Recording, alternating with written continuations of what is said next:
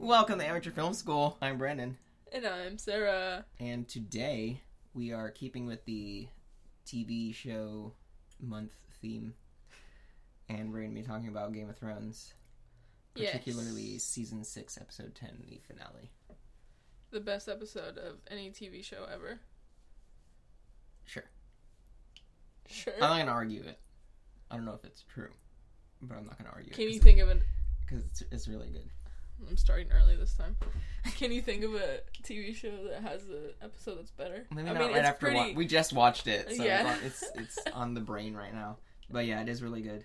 Um, So just to kind of give background um, to six seasons of Game of Thrones. yeah, so just in case you were worried, spoiler alert.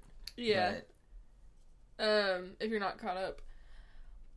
So it's basically tying everything up from the last pie. Pie. It's basically tying everything up from the last five seasons. You have God, there's just so Cersei. many characters. And yeah, there's storylines. just so much to plot, like to just give like a synopsis. yeah, but they do a really good job of tying up all the loose ends, getting all the storylines in place. yeah, um, getting them ready for the next season. It's like after six seasons, all the storylines are kind of coming to a head now, where you had people on different continents in different cities doing their own thing, but now everyone's sort of gonna meet in the same place uh, here, probably in the next season. Yeah, so Cersei's gone off her rocker. She's finally gotten what she wanted. She's on the throne. Um, you have Daenerys finally getting her shit together. So she has what she's wanted, just like Tyrion says, since she, uh, the day that she first wanted anything was to have an army, to have ships, and then to be on her way to the west to yeah, take back the continent, basically. yeah, and then who else is doing shit? Um, A lot of people are getting what they want. yeah, Well, well, Arya's John. gotten what she wanted. She killed Walder Frey. yeah, John's gotten Winterfell back.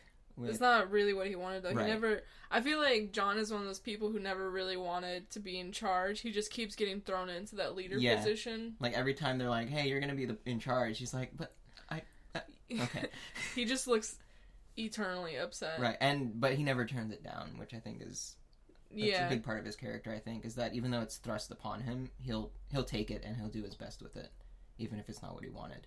yeah. Uh, who else? Sansa has Winterfell back. hmm Um, Baelish does not have what he wants. Not at all. No. Um, hopefully he never gets what he wants. Yeah, because it's kind of creepy. Yeah. Um, He's one of the Well- characters that I kind of want to be successful, but then every time he just finds a way to make me not like him anymore. like when he's on on screen, I'm like, oh, he wasn't too bad. And then he comes back and yeah, you're and then like, you're like, oh yeah, oh.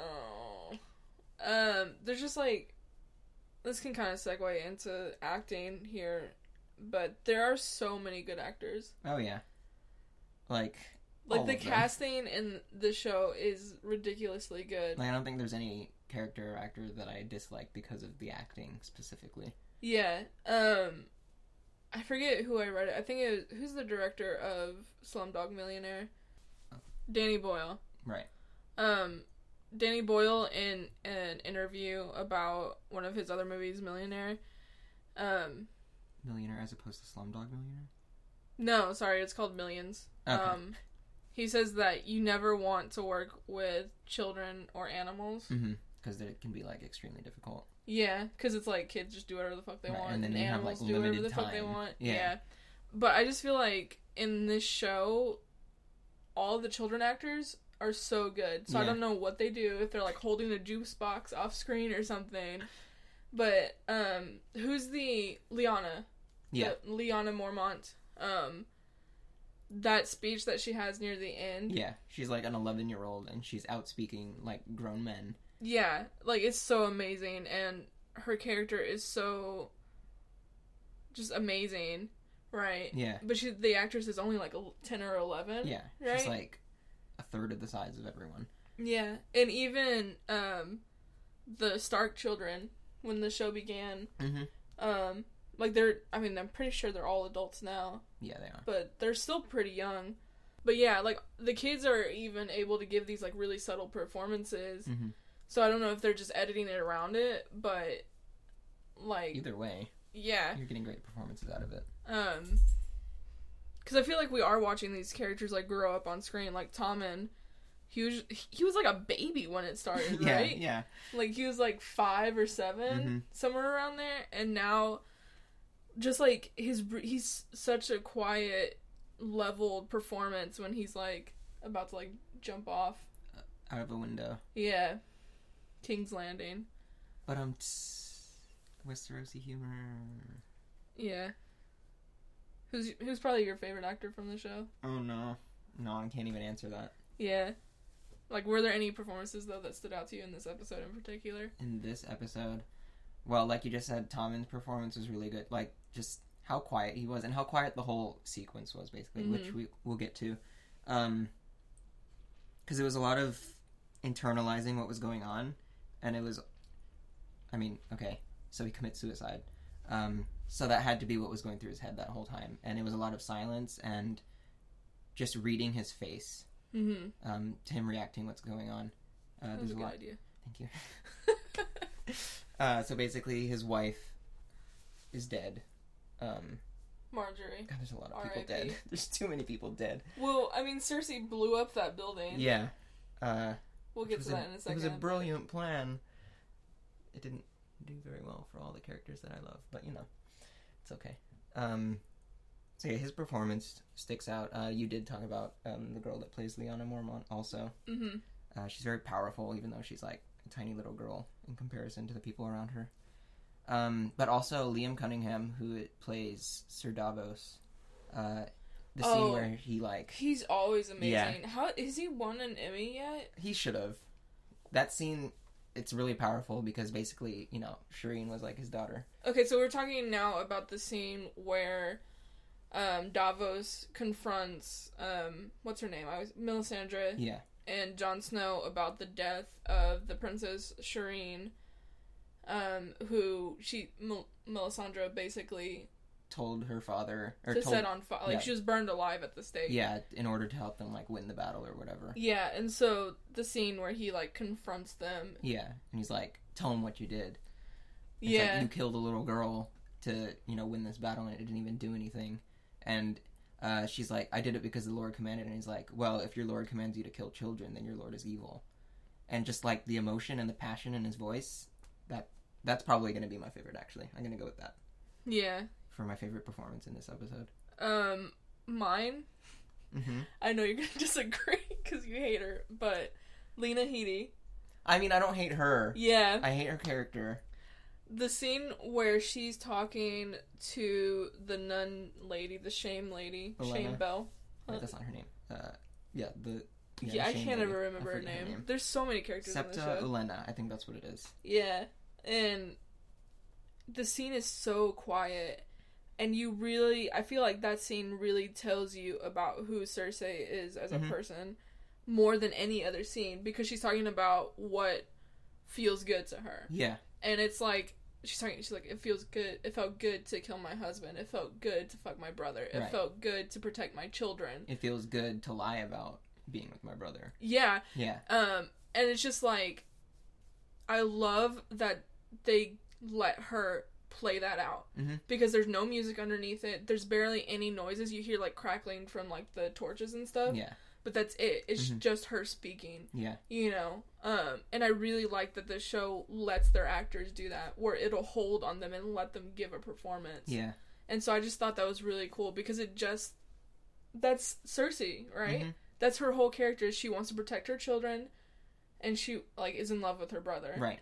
and that's what motivates her is her children and now that that's gone it's Yeah. like who's she gonna be now Yeah. And to that effect, that scene, and because of her acting, you know, I just said I hate her character, but I don't hate her character because of I hate what she's done. yeah But like the complexity and the layers to her character, I love that. I love villains that you can feel for sometimes because in that scene where she's Mhm. explaining the things that she likes and the things that make her feel good, like I'm like everyone has things that they like that makes them feel good. And maybe you're not doing the best things to get that, yeah but- you still have to feel you know she just wants what she wants just like you want what you want and what other and other people want they want um so yeah she's definitely a great actress um but yeah that was probably my favorite performance from the scene Mhm. also the scene near the end where that's one thing that i really like about this show is they they assume that you've seen every episode and Right. so that you're going to understand these subtle glances and looks Mm-hmm. and stuff. Yeah, we talked about that. Yeah. Um like near the end where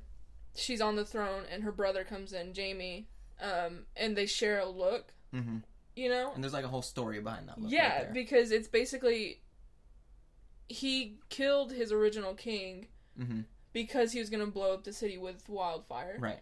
But now the woman that he thought he was in love with Has has, done gone it- and done yeah. it anyway, and she's on the throne, Right. and all of his children are dead, and, And, it's he like has this. nothing. It's like the ultimate betrayal for him. Yeah, Because like people ostracize him and make fun of him for being the Kingslayer because he stopped the king from doing that. And then his sister, who he thinks he loves, or who maybe he still does love, but now he's like conflicted about it. She's done the exact same thing. yeah. Nicolaj, Nicolaj. but yeah, there. I mean, the show's just full of amazing performances. Yeah, and another one of the subtleties that you brought up during the episode was when they're doing the whole King of the North thing for John, and Mm-hmm. Baelish is sitting there kind of off to the side, and he looks at Sansa and he's like, "You see what's going to happen now? Because I want to be on the throne, but now they want your brother on the throne, so you're going to have to pick between us." Or you know this isn't going to be as easy as maybe they're making it seem. 'Cause yeah, he has plans of his own. So Yeah, Baelish is another one of those like quietly devious people where Mm-hmm. you don't.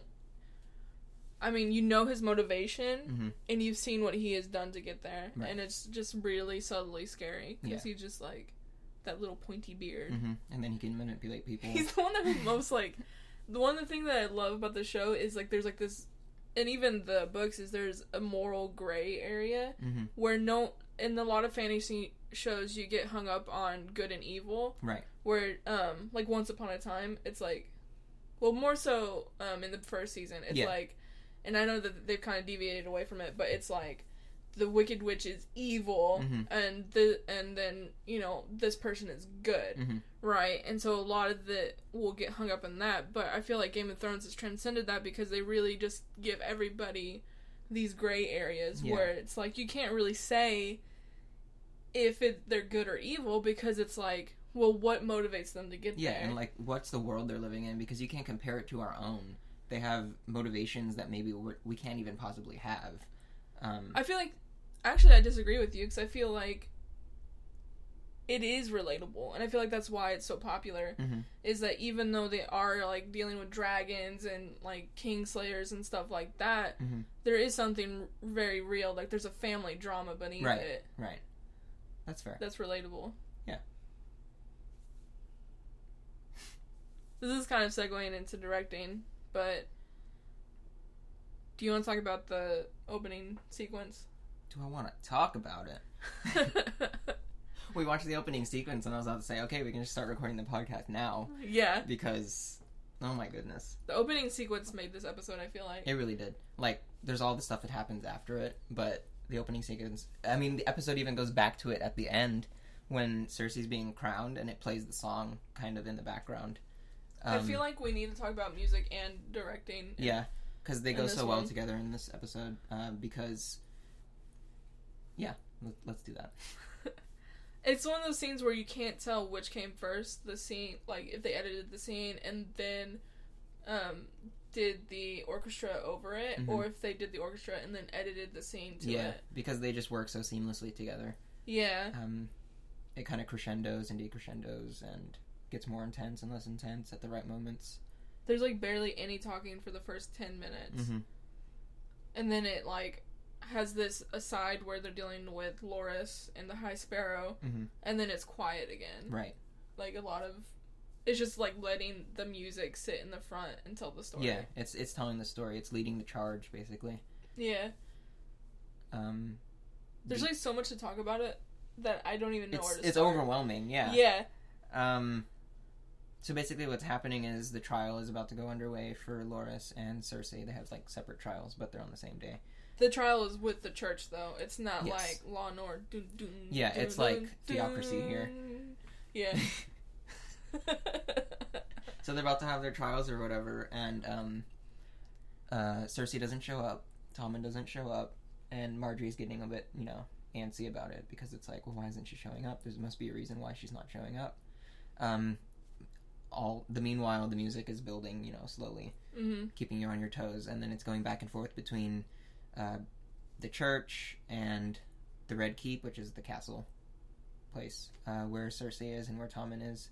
Um, one of the things I wanted to point out was the juxtaposition of how people get dressed in the morning, or Mhm. basically before the trial. So you see um, Tommen and Cersei and Marjorie all have people attending to their every need. They're putting their clothes on, they're putting their necklaces on, their rings on, um, and their crowns and everything. And then it cuts to the High Sparrow, who's the religious leader, and you know he's putting his shirt on himself, and um, Grand Maester Pycelle puts on his shirt by himself. Um, and it also cuts to him in With the bed woman. with another woman. Yeah. Yeah. Which is like the great irony of his character, right? Is that maesters are supposed to be celibate, right? Mhm, Yeah. But he like he like fuck that, you know, Yeah. whatever.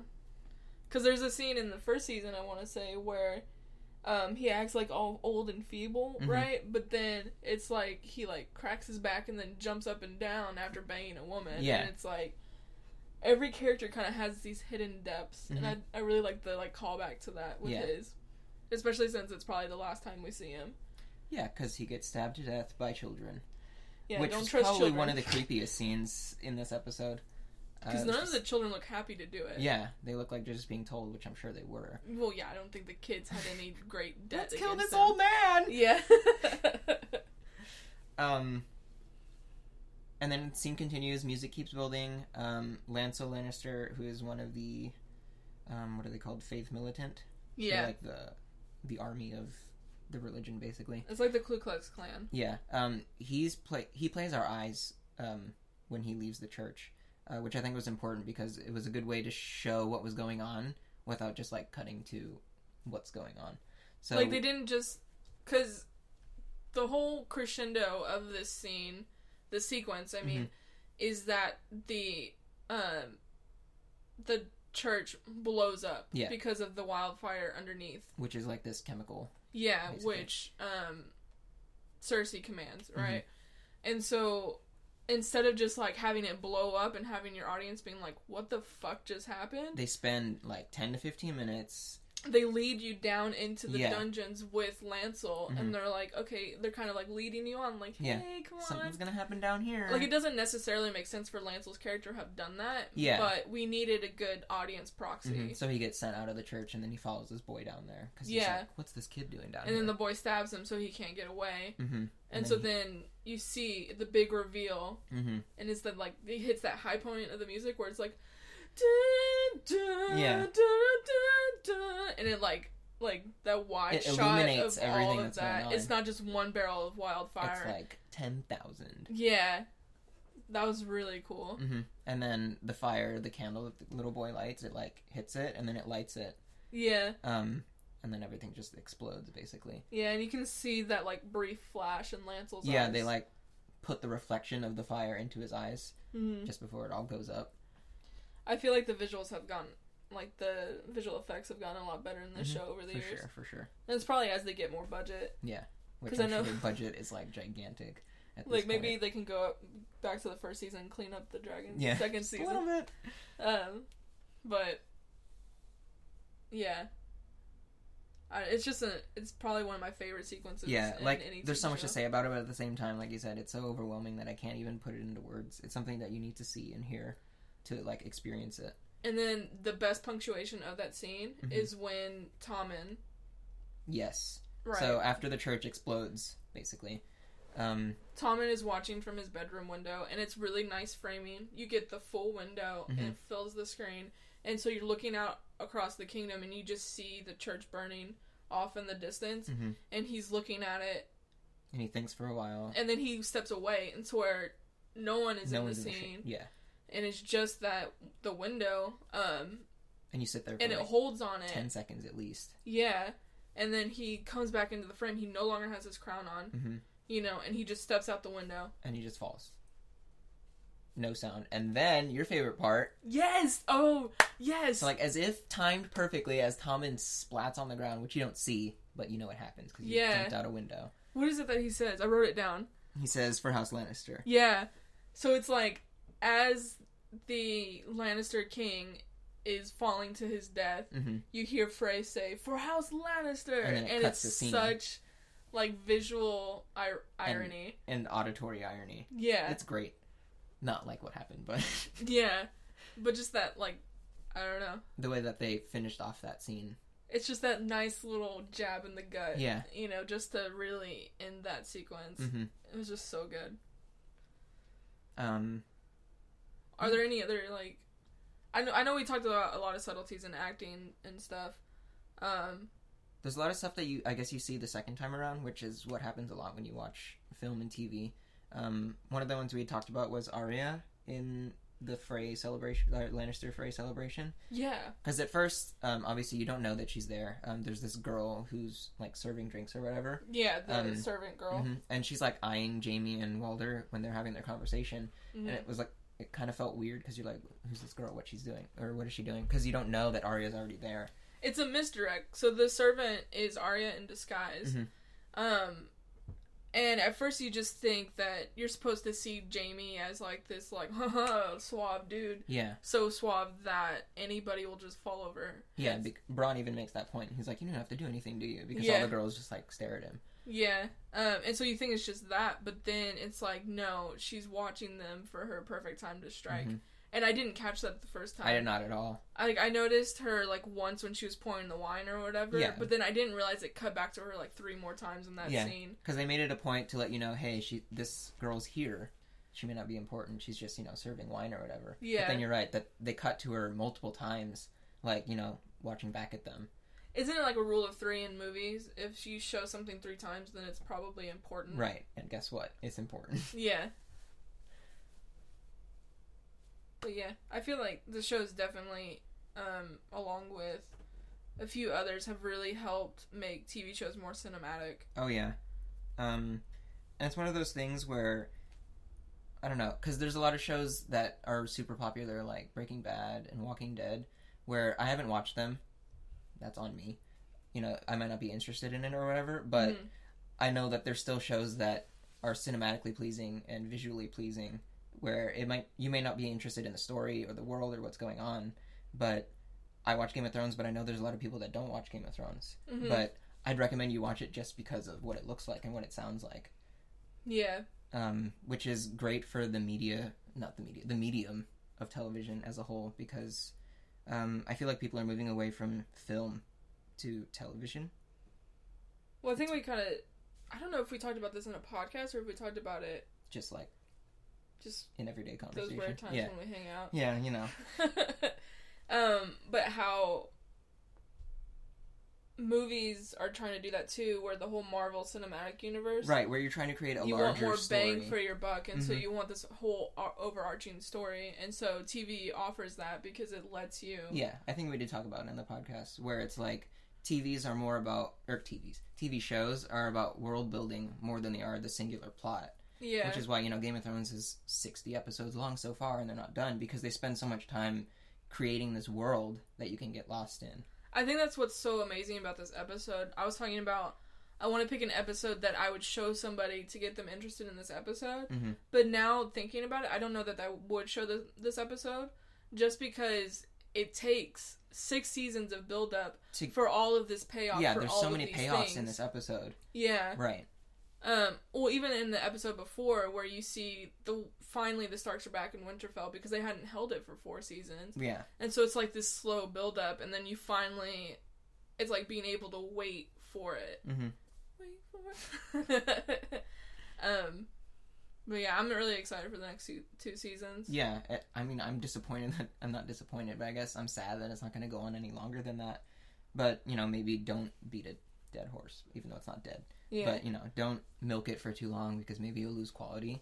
But and that's why I'm glad that they're going for the shorter seasons too. mhm, they're It's going to because put more they're budget. yeah, they're allowed to put more into each episode. Yeah. And I like that TV is kind of going towards that trend because I feel like it started with Lost, where Lost didn't really do um, the standard, which is you start in September, you show 12 episodes, you take a winter break, you come back in February, and you show 12 episodes. So you have this 24 episode Yeah. uh, season, you Mhm. know, and you go for 10 years, and so you have 240 episodes. But TV is moving to this trend of having shorter seasons, hmm you know, 10 to 12 episodes for the whole season, Yeah. right? Because Lost would do it where they would start in like March or April, right? And then they would just at each week it'd be like you get them all as one chunk. That Mhm. way, I feel like it gives you more opportunity to. It like feels more cohesive, is what I Yeah. want to say. Yeah. Um, I think that a lot of TV shows run into too many filler episodes where Yeah. it like interjects into the main plot where you'd rather just sit and wait maybe longer, like have a longer hiatus and have less episodes, but have it all be plot focused. Yeah, have like one big overarching story. Right. Because I know in Buffy, each season they would have like the big bad, I think Mm-hmm. is what they called it. Right, yeah. Um, and the whole season, each season would be leading up to their big fight, Mhm. right? And so then you'd get a lot of filler episodes. Yeah. Buffy probably has the best filler episodes of any I mean, TV yeah, that's show. the thing. There are good filler but- episodes sometimes. But still, it's like if you want it to be more cohesive and contained story, if you do shorter seasons, then you're allowed to do that more. Yeah. And I'm not saying there isn't a place for like longer seasons of things, Mhm. Because that's what a lot of TV is right now still. especially like procedurals and stuff. Oh, yeah. Then it's like you just have the um, case of the week and stuff. Yeah, But and it seems like the filler for that is like the overarching like myth arc type stuff, whereas proce- and then the procedural stuff is just like every episode is like a filler for itself. yeah, like each episode like kind of stands alone. Mhm.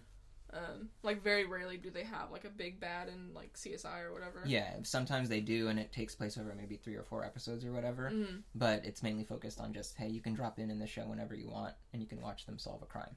Yeah. But I really like the direction that TV is going. Yeah, I do too. It seems like, yeah, th- like you said, they're shortening it um, to be able to tell that story in less Yeah. of a fragmented way, I guess.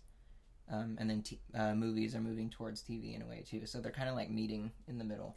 And I like the directions that they're both going. We're just gonna have four hour movies at some point. Yeah. I mean that's basically what a lot of these TV shows are. It's Mm-hmm. like Stranger Things. It's like It's an eight-hour movie. yeah, Yeah.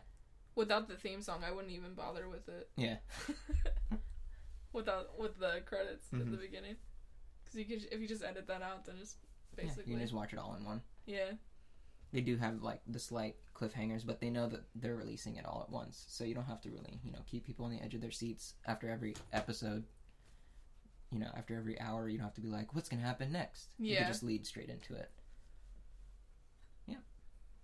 Do you have anything else to add?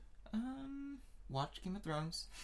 Yes, if you haven't already. I mean, Jesus. If you've listened to this and you haven't watched it yet,